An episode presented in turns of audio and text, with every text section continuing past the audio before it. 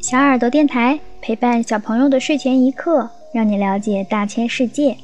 小朋友们晚上好，我是你们的小耳朵姐姐。上一期节目，我们给小朋友们讲到海盗这个职业以及和他有关的一些有趣的事情，比如海盗为什么要蒙着一只眼睛，以及朗姆酒为什么叫海盗之酒。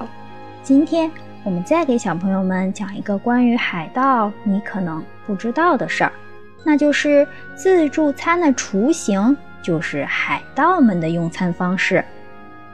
北欧海盗以卓越的航海技术，先后到达了欧洲各地，过着买卖商品或掠夺财富的生活。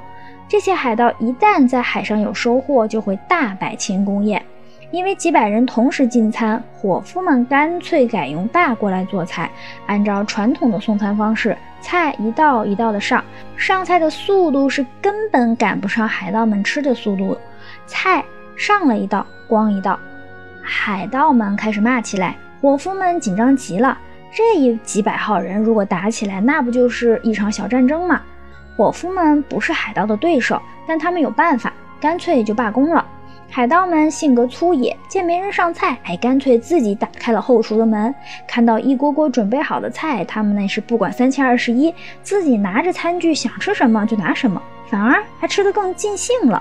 这样一来，就不会因为菜上的慢或是好菜分不均而打架。就这样，自助餐的雏形就诞生了。因为这种吃法既能防止打架，又十分便捷，因此很快在海盗中流传起来了。后来，海盗们上了岸，经常在餐馆中聚餐。他们依然讨厌那些用餐礼节和规矩，经常要求餐馆把他们需要的食物用器皿盛好，集中在餐桌上，然后由海盗们自由地畅饮豪吃。不够再加。海盗们的这种特殊的就餐形式，起初被人们视为是不文明的现象，但久而久之，人们觉得这种方式也有很多好处。对顾客来说，用餐时不受任何的拘束，可以随心所欲，想吃什么菜就取什么菜，吃多少就取多少。对酒店经营者而言，由于省去了顾客的桌前服务，自然就可以省去一些人力，减少服务生的使用，为企业降低了用人成本。因此，这种自助式服务的用餐方式很快在各国流行了起来。好了，小朋友们，这一期电台节目就结束了。